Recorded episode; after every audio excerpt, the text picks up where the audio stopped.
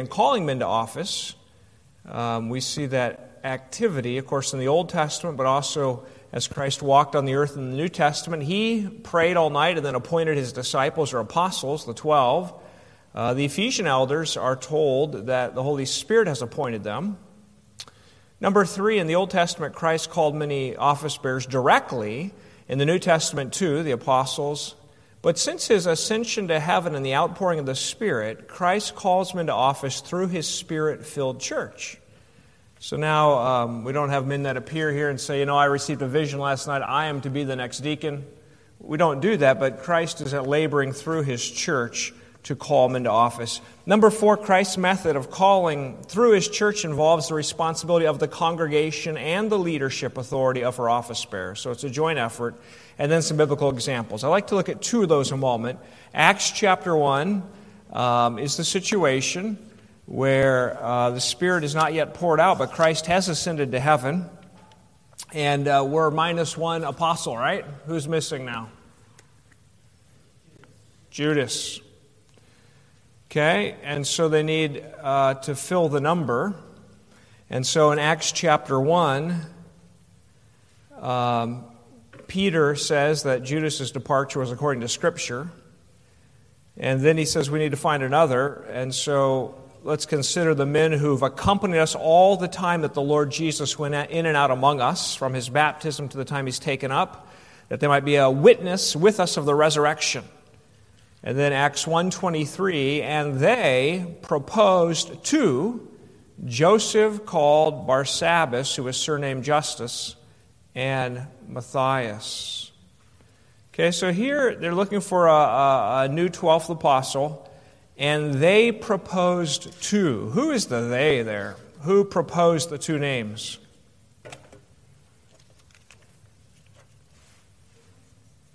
Pardon? The apostles, okay.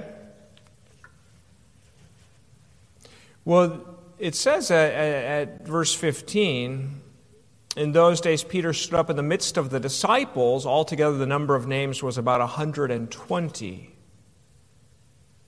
So I would say it's not entirely clear that it's the apostles. It could be the 120, it could be the church. Um, or we could say it's the church under the leadership of the apostles. By the way, I, we should uh, tell you this is being recorded and broadcast on YouTube, I think live right now, right? So, um, not to scare any of you, if they can't see your face, so you can ask whatever you want. If I say something really foolish, you know, they got my face, but you can say whatever you want, they won't know who said it. But uh, we just thought we should tell you all that, uh, that it's live. So, uh, so um, it could be the, the congregation under the leadership of the apostles, could be the apostles. Um, it's not entirely clear, but it certainly seems to involve both the congregation and the current leadership of the church. In Acts chapter 6, you have another situation, and that's where um, some of the Greek widows are being neglected in the distribution of the bread. And uh, the apostles say we shouldn't leave the word of God to serve tables, so seek out from among you. This is Acts 6, verse 3. Therefore, brethren, seek out from among you seven men of good reputation, full of the Holy Spirit and wisdom, that we may appoint over this business. But we will give ourselves continually to prayer and to the ministry of the word. And the saying pleased the whole multitude, and they chose. And now you get the list of uh, seven men Verse 6 Whom they set before the apostles, and when they had prayed, they laid hands on them. So in this case, the brethren choose out seven, and they set those seven before the apostles, and the apostles appoint them. So here, um, I guess you could debate who the brethren is, um, but again, it seems to be a cooperation between the congregation and the current leadership, the apostles. Reading on, on the handout I gave you there, under those five points, it says uh, Louis Berkhof speaks of the twofold calling of officers the internal calling and the external calling. Um, we would say that every office bearer needs to have both of those internal and external calling, the internal being the, the Spirit convincing him of the call. Uh, but then he comments on the external calling, saying that this, this external call is the call that comes to one through the instrumentality of the church. It's not issued by the Pope, nor by a bishop or a college of bishops, but by the local church. Both the officers and the ordinary members of the church have a part in it, that the officers have a guiding hand in it, but not to the exclusion of the people, is evident from the passages we just looked at. The people were recognized even in the choice of an apostle in Acts 1. It would seem that in the apostolic age, the officers guided the choice of the people by calling attention to the necessary qualifications that were required for office, but allowed the people to take part in the choosing.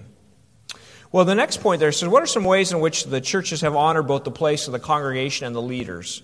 Um, some ways in which the congregation's role is honored as, a, as the spirit endowed body with wisdom for choosing her office bearers is that uh, the church gets to pray to the Christ who himself calls them into office.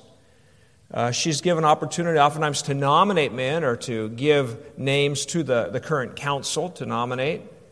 The congregation is given an opportunity to object to the names when names are published in the bulletin that there's going to be an election a congregational meeting on such and such a date, the congregation may object to those names if they have a, legitimate objection. Um, the congregation is given opportunity to elect from a slate of nominees, or if single nominations are proposed, to approve those by way of a vote. And then the congregation, after they've been elected or approved, could still object before their installation or ordination. B, some ways the authority of current office bearers, the current leaders are, are exercise office. Uh, the office bearers guide and oversee the entire process of appointing future office bearers. The office bearers approve and present the nominees to the congregation. The office bearers guide and oversee the congregational meeting and the election process. And the office bearers have to decide whether to ratify the decisions of the congregational meeting. The congregational meeting is not strictly um, uh, possess authority. It's more, in some ways, of an advisory vote. The decisions of a congregational meeting have to be ratified by the current leadership. Okay, now let's come to the question of a single nomination versus a double slate. I think that might have been part of the question last week. Should, in other words, should we propose, if there's one elder going out of office, should we propose one name for the congregation to vote on as a man who would take that place, or should we propose two names or four names or whatever? We speak of a single nomination, or sometimes people call it a double slate, when you give twice the number of names needed for a single office. Uh, reading there, it says the Bible does not appear to give any direct command as to how many men to nominate per office, and the biblical examples differ. Thus, the church is required to apply scriptural principles and wisdom to the matter. And this accounts, I would think, for the difference in Reformed church orders and the freedom some church orders leave in place. Clarence Bouwman, who uh, writes a commentary on the church order of the Free Reformed Churches of Australia, writes Although there was only one vacancy to be filled in Acts 1, the one apostle, two names were nominated. And then in Acts 6, seven men were to be nominated for the office of deacon. Seven were chosen and set before the apostles. So in Acts 1, it's a double slate, two names for one office. In Acts 6, it's seven men for seven places, really. So he says from these two references, it would seem scripturally correct to nominate either as many brothers as there are vacancies or twice the number. And that's a good, safe thing to say because if you turn the page at the list, there's a whole bunch of uh, church order quotes there. The first one from the Church Order of Dort, 1618 to 1619, the years when the synod met. And the, the original Church Order of Dort said that the elders shall be chosen by the judgment of the consistory and the deacons, so that every church shall be at liberty, according to its circumstances, to present to the congregation as many elders as are needed. Then they have to be installed with prayers and so forth or twice the number of elders needed may be present, half of them to be chosen by the congregation. So the Church Order of Dort um, said 400 years ago you can give the exact number needed, a single nomination, or you could do a double slate. The URC Church Order does not specify um, that's our United Reformed Churches church order. It just says the council shall present to the congregation nominations.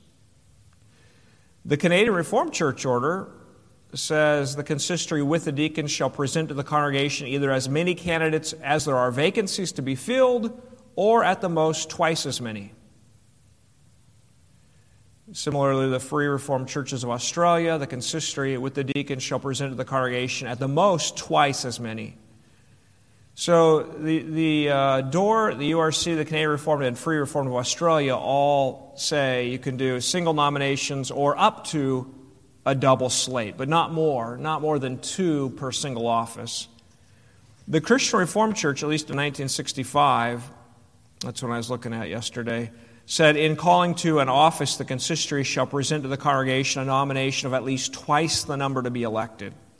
So, for those of us who came out of that denomination, uh, might have been used to that, that you always give a, a double slate, always twice the number to be elected. And then the OPC, the last one there, is, is interesting. It says any member, any member of the congregation who is entitled to vote may propose to the session, to the elders, nominations for these offices. The session or elders shall certify those nominees whom, upon examination, it judges to possess the necessary qualifications for office.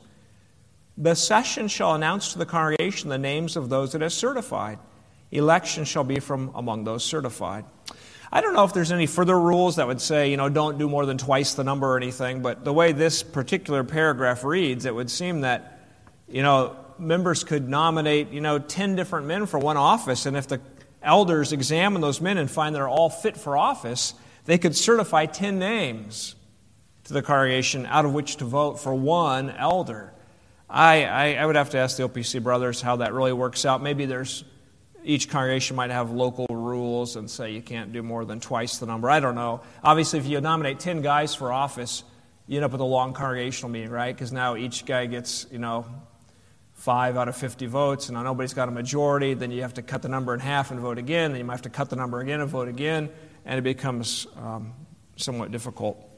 Well, what are some pros and cons for single or double, double slates of nominees? Let me ask you, first of all, if we say the Bible doesn't give a, a precise command, you have to nominate one for one or two for one, uh, instead we have to ab- apply biblical principles.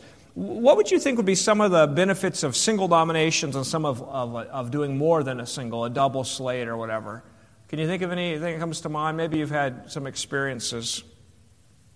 I, I in fact, I, I regretted yesterday as I was working on this that I've never even uh, talked to the elders here about how things go here or what benefits or complications have been encountered and, and so forth that affects how we do things here. So I, um, my list, there's just some things that came to my mind, but I, I really can't represent uh, IRC very well at this point. Sure.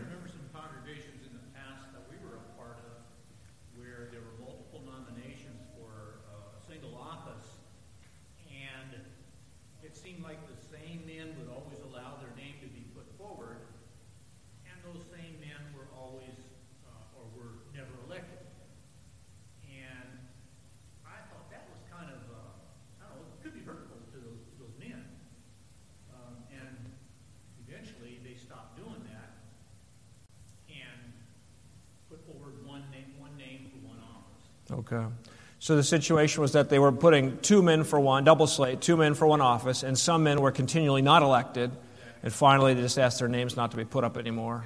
Okay. Yeah, I've, I've seen that same thing. It becomes uh, difficult for the man and his wife sometimes. They feel like something's wrong, they're never getting elected. That's a possibility. Any other uh, pros or cons for either one of these situations come to mind?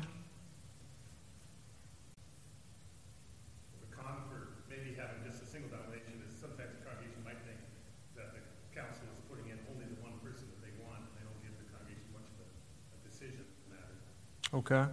So if with single nominations, it might feel like the council is uh, deciding it. The congregation doesn't get as much say in it. Okay.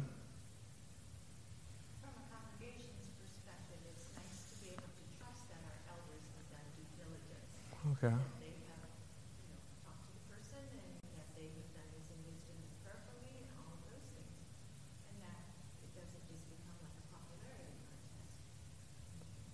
Okay.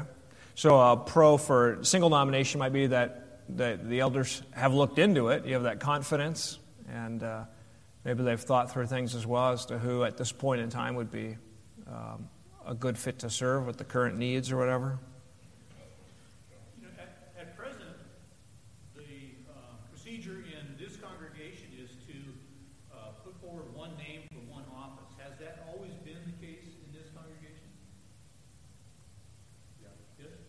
So IRC has always done one single nominations.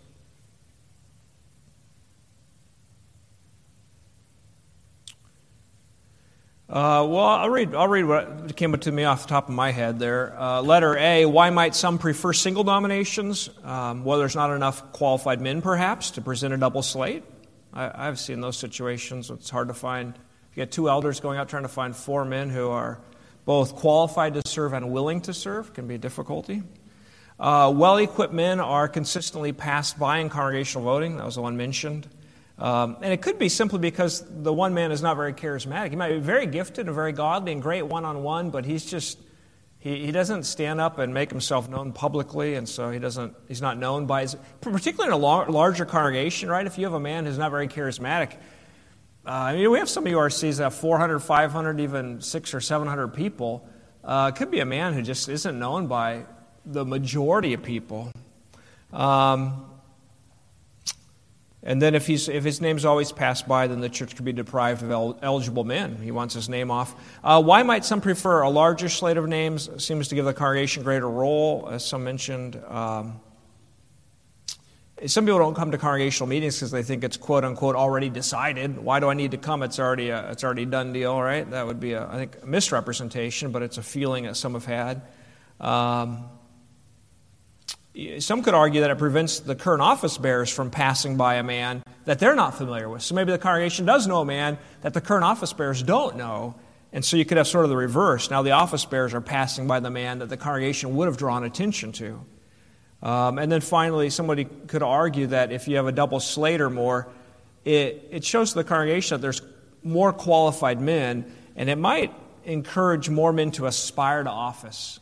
Know, I think like the OPC when they when I don't know how if it really goes this way. I, I guess I've never asked the OPC brothers about it, but uh, the OPC Book of Church Order. You know, if the congregation gives names and the, if the consistory was to certify every man who was qualified, and it could be encouraging to the body, and it could cause lots of young men to want to aspire to office, because it's not just one out of a hundred, but there's lots of men whom God has qualified. They might see, and that could be encouraging. Um, Anything else come to mind after reading those anybody wants to draw attention to? All right. Well, um, both current, this is the conclusion that I came up with. Both current office bearers and congregation need to be involved. John Calvin's view is that Christ himself selects the office bearers under the leadership of the church officers with the cooperation of the congregation. Um, and while the Bible doesn't give specific commands detailing how this cooperation is to look between current office bearers and congregation, this cooperation sets the Reformed Presbyterian churches apart from hierarchical forms and congregational forms of government. Reading the quote there on the next, next uh, paragraph by Van and Monsma's, um, their revised church order commentaries on the Christian Reformed Church Order um, back in the 60s. It says, in the Church of Rome, office bearers appoint new office bearers without consulting the congregation, right? They just appoint your office bearers. The reformers rejected that. Calvin, I remember reading somewhere, is very strong that you don't just set a minister over a congregation, they have no say. They have to have opportunity to approve that man they're going to listen to his preaching. Um, the original Lutherans permitted the government, that's the civil government, to elect its office bearers. Remember, uh, they had an Erastian form of government where, where the, the church was ruled really by the state. According to independent or congregational systems, the congregation appoints her office bearers directly. Just a democracy, you vote. But according to Presbyterian or, or Reformed systems, Christ elects his office bearers, and he does so by the vote of the church under the guidance and supervision of current office bearers. Um, but again, Bouwman says it bears repeating that when all is said and done, it is not the congregation who calls to office, it is God who calls through the congregation. I think in the end, that's the great comfort, right? No matter how you do it, if you're calling upon the Lord to do this, our confidence that Christ, the head of the church, is appointing men. That doesn't mean, you know, do it however you want. Um, there was a there was a Reformed church I knew of where they actually uh, drew names out of a hat, and they thought, you know, if if God's in charge, dump all the men in there, pull them out. You know, I would say, well, the Bible says a little more than just God's in charge. It gives you qualifications for office, right? So uh, it gives the Spirit to the, God's people for wisdom. So we don't just want to say it's a free for all, God will take care of it.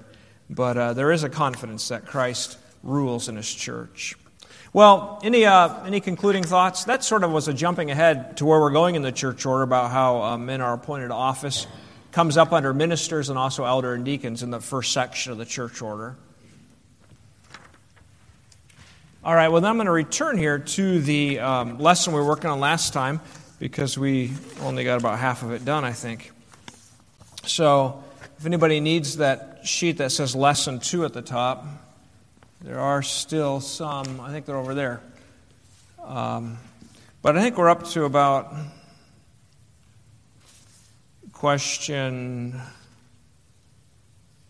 nine, or at least that's where I would like to go. Um, question 8 says, uh, Where do office bearers receive their authority? And that's important again to note that since Christ appoints them into office, they receive their authority from Him. So, office bearers, we noted before, are not, um, it's not a, a, democracy or democratic republic where uh, you're elected by the congregation, you have to represent their wishes, whatever they want. No. Your authority comes from Christ. You need to represent His wishes all the time. So, you're accountable to Him. Um, Let's talk about the duties of a minister and what is to be the focus of his work. If you look in the church order, uh, Article 2 is the duties of the minister. Uh, it says, Article 2, the duties belonging to the office of minister of the word consist of continuing in prayer and in the ministry of the word. That would come right from that Acts 6 passage when the apostles said we shouldn't be diverted now to give our attention to caring for these widows, we can't give up the word and prayer to do that. So um, here it's saying, it's applying that to the minister, saying he should focus on that. Uh, administering the sacraments, catechizing the youth, and assisting the elders in shepherding and discipline of the congregation. Well, it's very evident what is the focus of a minister's work according to our church order. Prayer and preaching, okay. Yeah, um, prayer is to saturate everything, and the focus here is on preaching, administering the sacraments, which are a visible word, catechizing the youth, which is applying that word. Um, so it's, it's a labor in the word. Uh, First Timothy, remember 5.17, it said that, that elders are worthy of honor. Um, and then it speaks of those who especially labor in the word right? And so there seems to be among the eldership some set aside to labor in the word. Uh, what are, question 9 asks, what can threaten to distract the ministers, uh, the, can distract from that primary focus? Can you think of any ways that uh, ministers might be distracted from that focus in churches? Maybe think of churches today. I would say there are some churches where the ministry of the word has has lost the focus of ministry of word. What, what takes its place sometimes?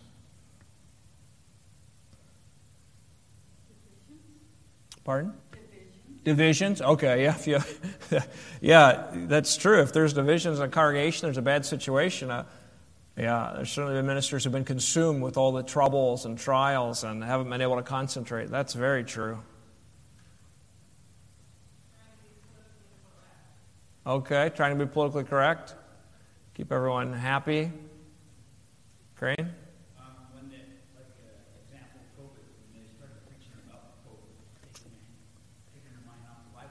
Okay. Yeah, preach current topics instead of the scriptures. Spend the time, uh, spend your time in the week uh, reading newspapers and watching the news instead of reading the scriptures. Yeah. Somebody else have their hand up? Evangelizing. Evangelizing. Okay meaning they could be busy bringing the word outside the church but not laboring in the church? Yeah. Okay. Programs of the church. Good. Anything else come to mind? I'm going to grab a drink. Sometimes uh, the elders have to shield the pastor from spending too much time in discipline matters or very difficult matters that, that could create a, a hardship for the pastor as well. Okay. So, uh, time spent on discipline or other matters. Nobody's brought up the one that I'm thinking of right now. You could visit a lot of church websites and you'd see this right on the front page.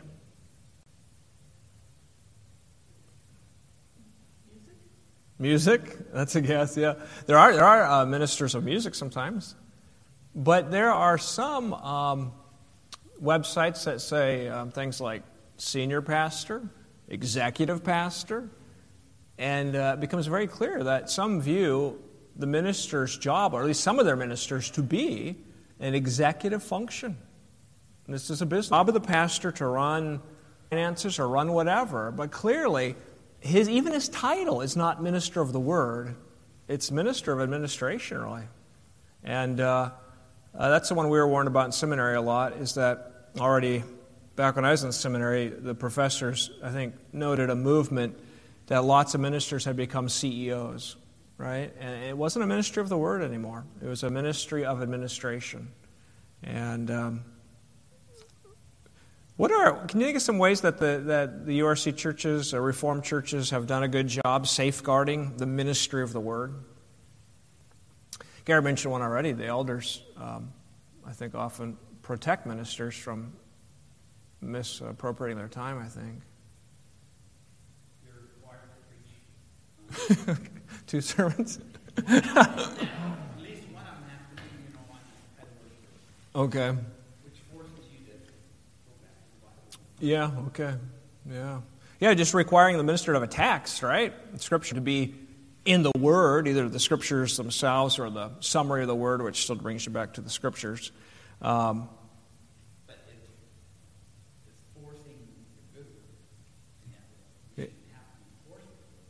Yeah.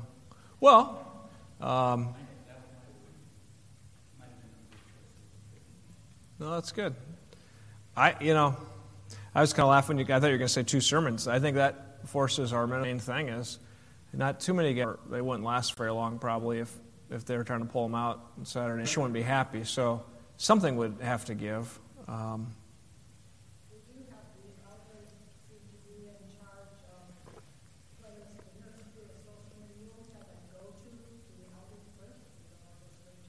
Yeah. Yeah, that's good. The elders, uh, the elders are often the point men for stuff. Were you going to say something, Andy? Well, yeah, along that same line, uh, the elders are also assigned uh, districts, family districts. So the, the shepherding of congregation is ideally, primarily, an elder responsibility. Have districts and they shepherd the flock. You know, in the churches I was thinking of where ministers become CEOs, there often is not an emphasis on eldership. So I think both of you are, are right on that. As soon as you don't have um, a body of elders that are shepherding and in charge of the congregation, then you end up with a, a staffed congregation. That's what a lot of churches are in America. And if you look at the websites, it's all about the staff. Sometimes they have a board of elders still. But it becomes quite evident that, at least to me, looking at the website and talking to some people, that it's the paid staff that's really running the church. And so then you end up where you have to have some guys who are doing the administration. And they often call them ministers. Sometimes they're secretaries or whatever. But um, I, think, I think the biblical model that we're trying to follow is one that has elders that are shepherding the flock, and that is a huge, a huge bonus. I would say that um, I've appreciated as being a minister that our churches have, um, have seen the minister's role as a ministry of the word, and therefore they've done things like give him a, a book allowance to buy books. They've provided often a study in which to study, and they've given him time to do the study. And then they've given expectations that, that, that this will be the bulk of his work and he needs to be laboring in the Word. So, all of that together, um, I think, has, has been a great bonus to uh, the churches and to our, our ministers and their work to uh, keep them focused in the Word. So, uh, I, I'm very grateful as I look at our churches for how that's worked out. I think it brings benefit and blessing to the church because what we need more than anything is not a great administrator. We need more than anything the voice of Jesus Christ the shepherd, the Word. So, uh, I think we can be very thankful for our Reformed heritage and for this emphasis, and I think it's done well. I think if you um, were to visit churches throughout the world, you would find, generally speaking, that the Reformed Presbyterian churches um, have a much more, um, I think our history of exegesis, study of the Word in the Reformed tradition, is richer than any other because we have given men, devoted them to the study of the Word so much. We have seminaries, we have scholars, we have ministers who are laboring in the Word. And so we have a, a, body of interpretation of the Word that, that flows from a long history of working and working in the text. And I think our churches have been well blessed for, for that reason. Um, well, uh, a proof text would be 2 Timothy 4, verse 2. Uh, the Apostle Paul, he, he, talks about the fact he's about to die. Uh, Paul is. I'm being, okay, that's a good point. It requires, even to apply, at least this is how I recall it, required a letter of your elders um, testifying that they believe you're to be that you should go to seminary kind of thing so you're not on your own hopefully there's a communication between the professors and the elders i know like mid-america would send transcripts of grades and that kind of thing. My, uh, my uh, i was mid-america um, connects you with a ministerial supervisor when you're in seminary. So my um, supervisor reverend art verberg has been called to glory. But he told me that when he was at calvin seminary um, i think it was uh, dr samuel Vol- who could be um, at times seen going down the hallway with his arm around a young man saying, You know, the Christian schools need good teachers. or, um, You know, we need a good reformed publisher. Right? Some of those publishers in Grand Rapids started, the, the big names that we know today. But he, you know, he was trying us personally or in his office as a professor if he saw a man that maybe wasn't fit in some way, uh, steering him in, in another way. So, um, it has happened in the history of Reformed seminaries, I guess. I, I would say that uh, I, the, I think the seminaries, though, would not take to themselves the responsibility or feel it was theirs, uh, it was their burden. They would put it back on the elders.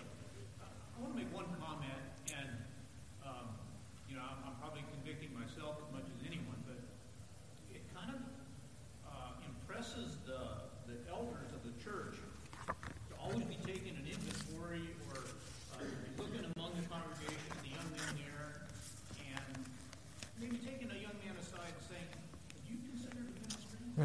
Uh, I don't know that I've ever done that. Um, I don't know that we as elders do that. Yeah. That's a good point. We as a congregation and elders should be looking, praying for, for God to send out men into the fields and, and trying encouragement in that. I, um, I won't give you my whole story at all, but I can say, you know, it is a, since there's not a voice from heaven, it's a difficult work. I know there are times in seminary that I thought, I must not be called. I can't, I mean, these academic levels that professors want are so high and stuff, and feeling discouraged. But then on summer assignments to go serve the people, they were encouraging, and that kept me going. So, um, you know, I, I uh, that internal call about recognizing your own gifts, I, I would say at times I, I doubted that personally, but God's people were the encouragement, and, and that kept me going. Anyway, I have to stop, I guess. So I'm going to close in prayer. We can come back to this next time, Lord willing. Our Father in heaven, we are grateful to you that our Lord Jesus Christ, the head of the church, calls men to the offices of elder and deacon and minister, and that he supplies his church throughout the ages with qualified, gifted, and willing men to give of their time and wives to stand beside them. We pray you continue to do that for all your churches and for this congregation. In Jesus' name, amen.